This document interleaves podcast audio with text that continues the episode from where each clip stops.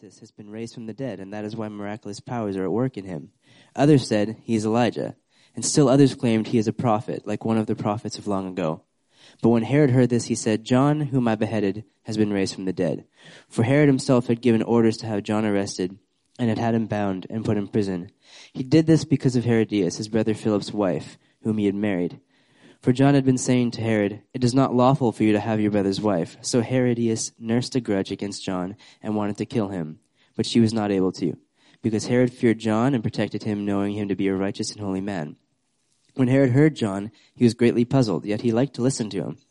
Finally, the opportune time came. On his birthday, Herod gave a banquet for his high officials and military commanders and the leading men of Galilee.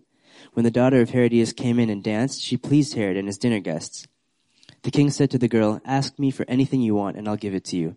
And he promised her with an oath, Whatever you ask, I will give to you, up to half my kingdom. She went out and said to her mother, What shall I ask for? The head of John the Baptist, she answered. At once the girl hurried in to the king with the request, I want you to give me right now the head of John the Baptist on a platter. The king was greatly distressed, because of his oaths and his dinner guests, he did not want to refuse her.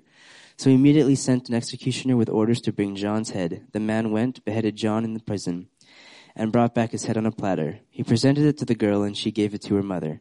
On hearing of this, John's disciples came and took his body and laid it in a tomb.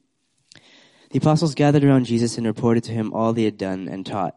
Then, because so many people were coming and going that they did not even have a chance to eat, he said to them, Come with me by yourselves to a quiet place and get some rest. So they went away by themselves in a boat to a solitary place. But many who saw them leaving recognized them and ran on foot from all of the towns and got there ahead of them.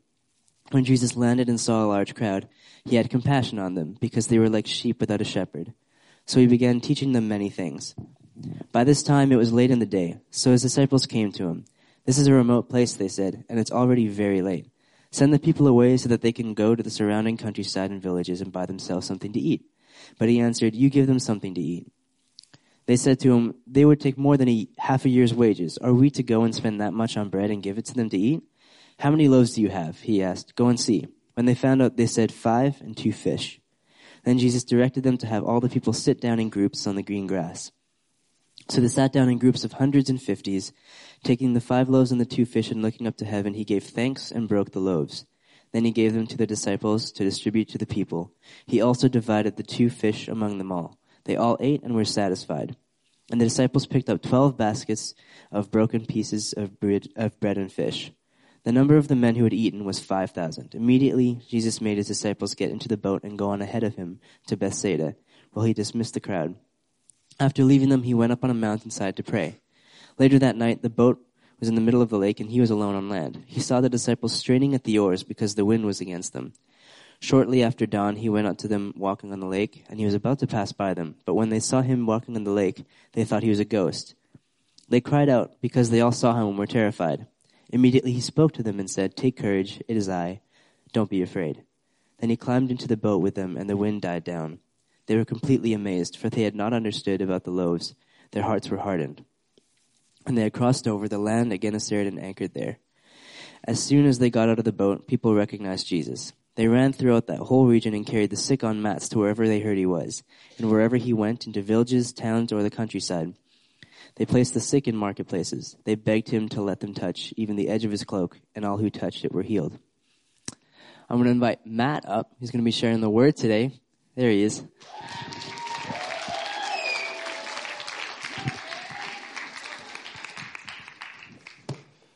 What is up, everybody? Yes, my name is Matt Schell, and uh, this is my 11th year at Summit. kind of, kind of. I took that break, but um, I'll be graduating this coming spring, and from start to finish, it will be 11 years. And um, therefore, it's no surprise when I'm working at my internship that the middle school boys that I work with uh, are obsessed with calling me a boomer, I do want to point out that I am, in fact, not a boomer.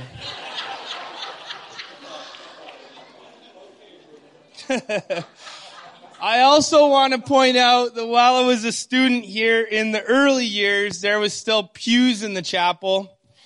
And uh, my roommates and I, at one point, we unfastened some of them and turned them around. Um, so now we have chairs.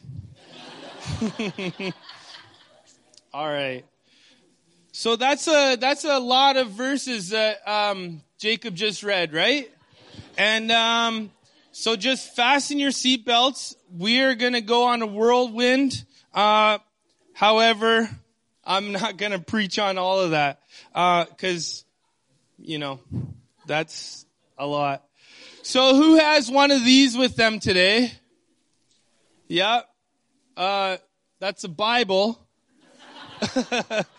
yeah, so a cell phone. So if you have a cell phone, especially if you're one of the middle school youth that are at my internship, you know something about dependence, right? Youth are obsessed with their cell phones. They are super dependent and they just can't put it down. In fact, if they forget uh, their charger when they go on a youth trip, you'll see them breathing into paper bags. They're just losing their minds. They're so dependent on it. And as adults, as students, we're dependent on a lot of different things. Some of us might be dependent on a job to get us through our, our studies here. We have so many things in the world that uh, pull our attention and we find ourselves dependent on. But how often do we find ourselves um, understanding about the dependency uh, on Jesus, on having dependency on Jesus? See, the disciples had to learn something about dependency on Jesus. And in Mark 6, starting in 45, that's where we'll be. Um, the disciples had to learn some lessons on dependency, uh, the dependency of Jesus. So, um, we're going to jump right in. Verse 45 immediately, Jesus made his disciples get in the boat and so the idea, the word, one thing I love about Mark is he's a man of action. There's always immediately in, in a lot of the scriptures that he's writing. But it says immediately, so it creates this idea of urgency, right? And um, the verb made. So there's an idea of force here too. So Jesus made them get into the boat. John's gospel tells us that the crowds at this time, because uh, how many of you know that this uh, this passage of Jesus walking on the water, this narrative is also in, in the Gospel of Matthew and the Gospel of John. And so the Gospel of John actually tells us that uh, at this time, the crowds were wanting to make Jesus king. And so maybe this is why Jesus was making the disciples get into the water, because they didn't need to be a part of that. They didn't need to see all that silliness going on. And if we look down at verse 52, we can surmise that the disciples had missed something. Jesus was sending them out to teach them something. So, it says here, for they had not understood about the loaves, their hearts were hardened. And so we look back at the, at the story about the loaves quick. So in verse 34, just flip back to there.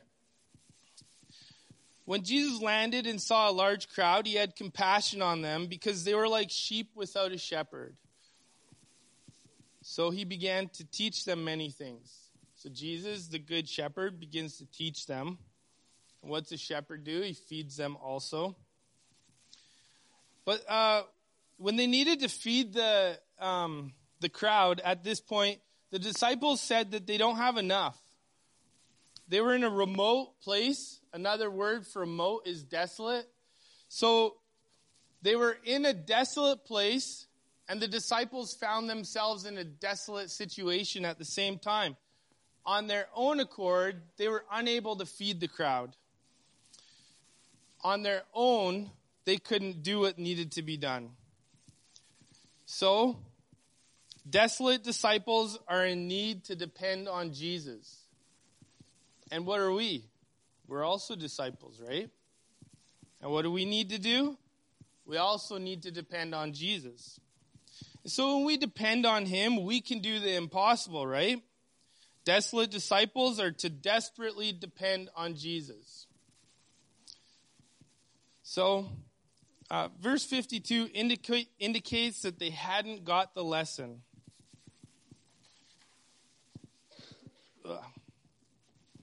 Um, this table's kind of small.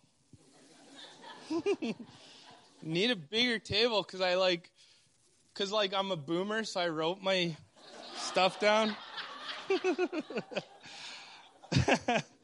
Ugh. These old bones. so immediately Jesus made the disciples get into the boat.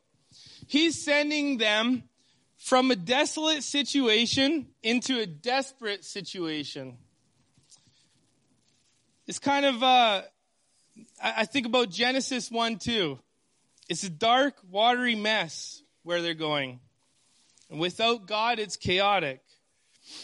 Verse 47 says, When the evening came, the boat was in the middle of the lake, and he, Jesus, was alone on the land.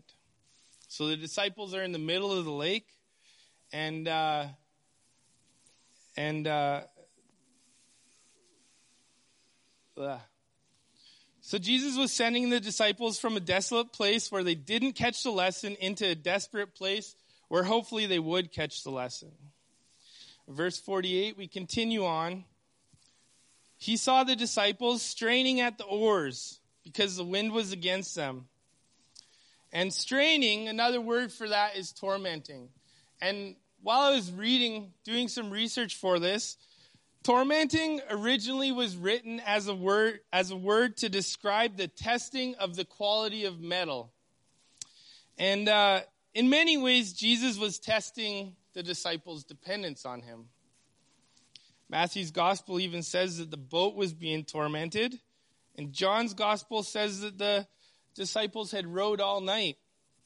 Continues on here in verse 48 to say that um, it was the fourth watch of the night, which is somewhere between 3 a.m. and 6 a.m. Uh, so 3 a.m., it's super dark, right before dawn. 6 a.m., it's maybe not so dark, but um, nonetheless, desolate disciples are now desperate disciples because they're in the middle of the lake. Uh, John's gospel would describe them as approximately six kilometers out into the lake. And, um, and alone they can't do it. So they've been going all night and they can't cross the water on their own. Desolate disciples are now desperate disciples. This brings us to lesson one God reveals in trials our own limitations. God reveals in trials our limitations. Trials show us our limitations. Trials show us that we need Him every day in every situation. So they're out in the middle of the water, Genesis 1 2, all over again. The earth is empty, darkness over the surface of the deep, and the Spirit of God was hovering over the water. Here comes Jesus walking on the surface of the water with the chaotic sea underneath him. This was a display of his power and his authority, his ability to subdue creation and chaos. Understanding that uh, all things were created by him, through him, and for him. Colossians says. And verse 48 continues on. This is kind of an odd part. He was about to pass them by, it says. This kind of is an allusion to Exodus 33, uh, where Israel was uh, just finished crossing through the desert. Um, Moses is up on Mount Sinai and uh, he comes down. Israel worshiping golden calf, uh, having a party, a good old time, uh, but doing everything wrong. God says to Moses, You can go to the promised land, but I'm not going with you. Moses knows that they can't do anything on their own. Without God, there's no point in going to the promised land. And so he intercedes for them. And in verse 19 of Exodus 33, um, mm-hmm. that happened because I'm old. so, it says here um, in verse 19, I will cause my goodness to pass in front of you And the way that it's described and, and how it's written there is the exact same way that it's written in Mark chapter 6. Jesus was about to pass them by. Uh, this means that God was confirming and reassuring Moses of his goodness when he says that. He won't leave his people, he's going to go with them through the wilderness, which is another desolate place. And so in our story here in Mark 6, where is Jesus? He's up on the mountain. He went there to pray.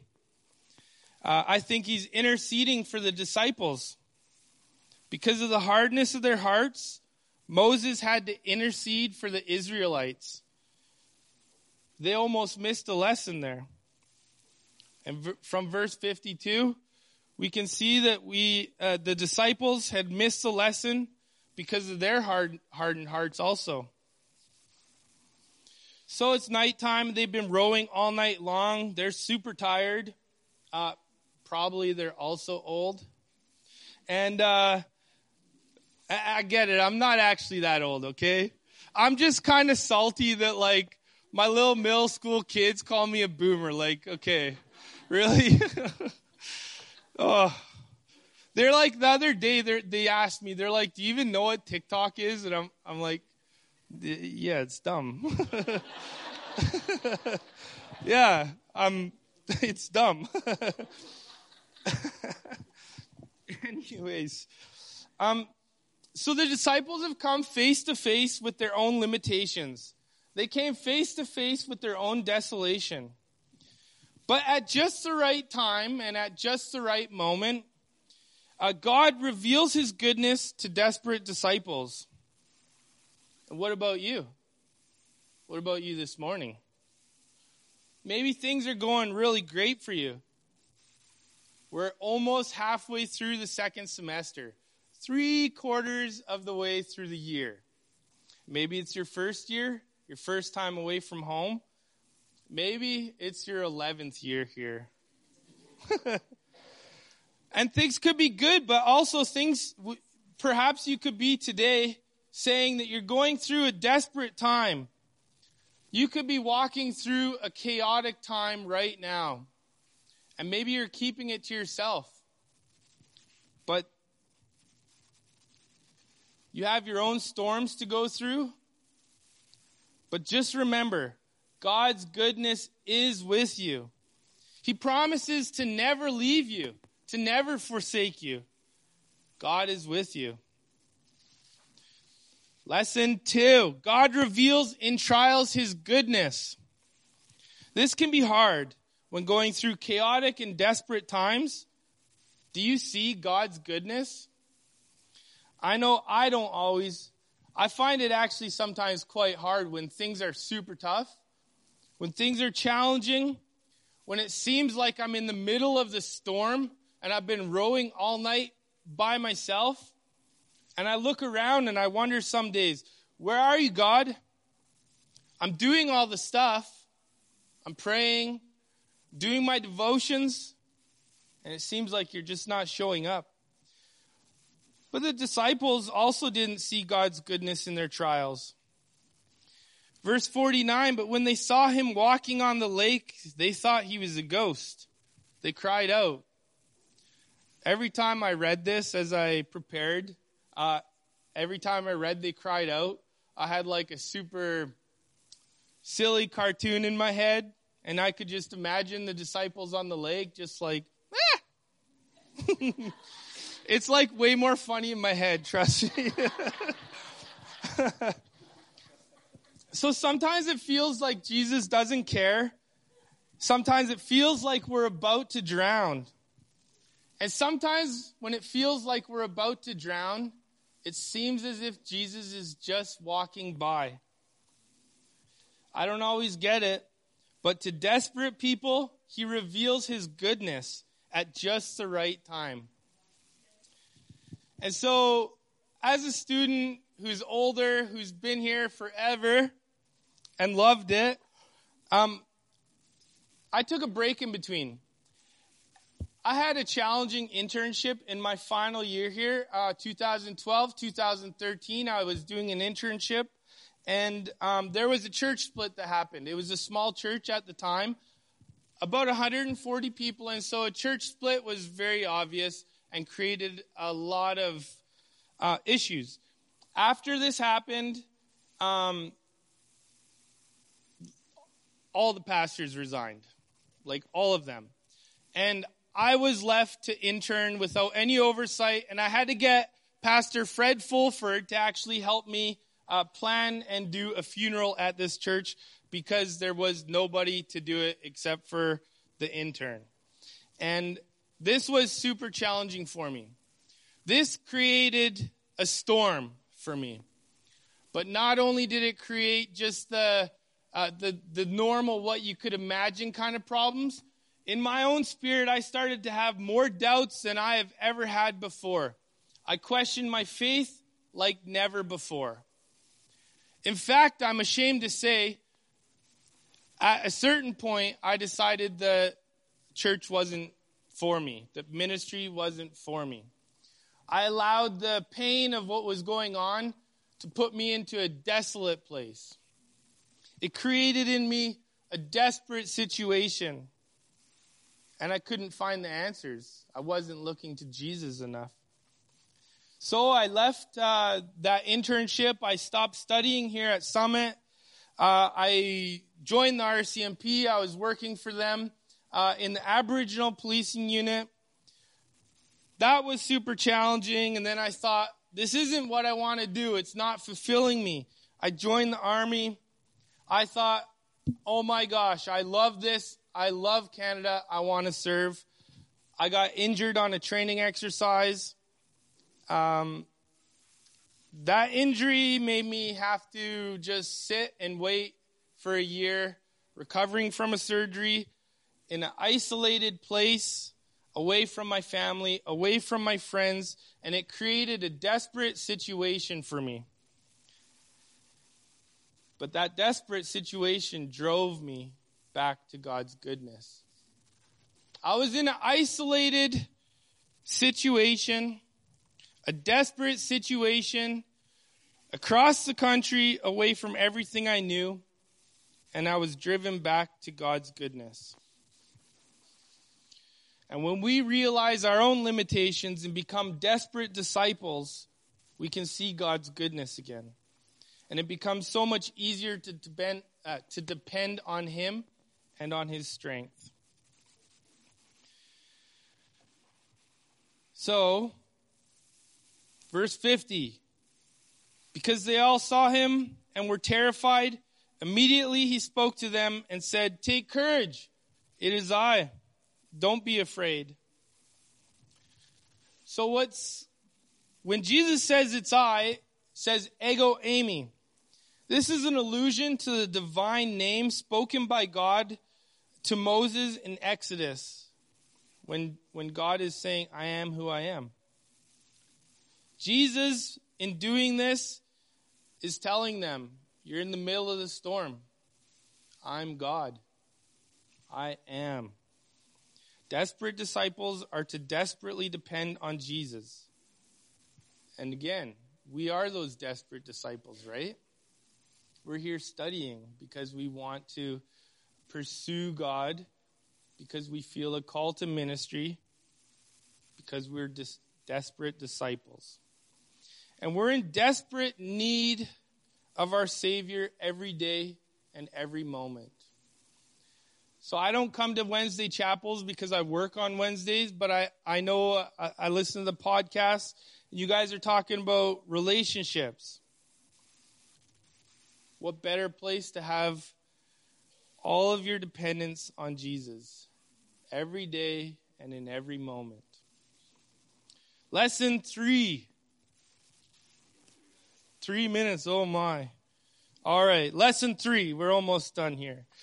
God reveals in trials his strength. When we realize our limitations and depend on his strength and not on ours, he helps us stand firm in the midst of the wind and the chaos and the storms of life. I hope that speaks to some people here, that that encourages you. Um, just going to jump ahead a little bit because, like, I talk too much. So, when we look to Jesus, realizing that we're desperately dependent on Him, He helps us stand in the midst of storms, right? God reveals in trials His strength, and sometimes maybe seems like He doesn't show up. Maybe He does, and the winds and the waves still aren't stopping. But stay encouraged, friends. As students preparing for ministry, we have a calling that is way above ourselves. We're here for other people. We're here to share the message that it's okay to go through life's storms, to find ourselves in the middle of the sea, rowing all night long, Maybe sometimes not feeling God's presence. That's okay. Take courage. Don't be afraid, Jesus says. It's I. And um, I'm going to just leave it there. And uh, so, quick prayer. Maybe very simple. If you if you're going through storms today, um, in your personal life, things back home. Maybe you're in the thick of your assignments. You're finding yourself rowing against the wind and the rain. Just join me in this prayer. God, reveal to us the joy of dependence in you. Help us to know that through all storms of life, you are and you are consistent, you're present, and you are the solution. In your name, amen. All right, go enjoy your classes.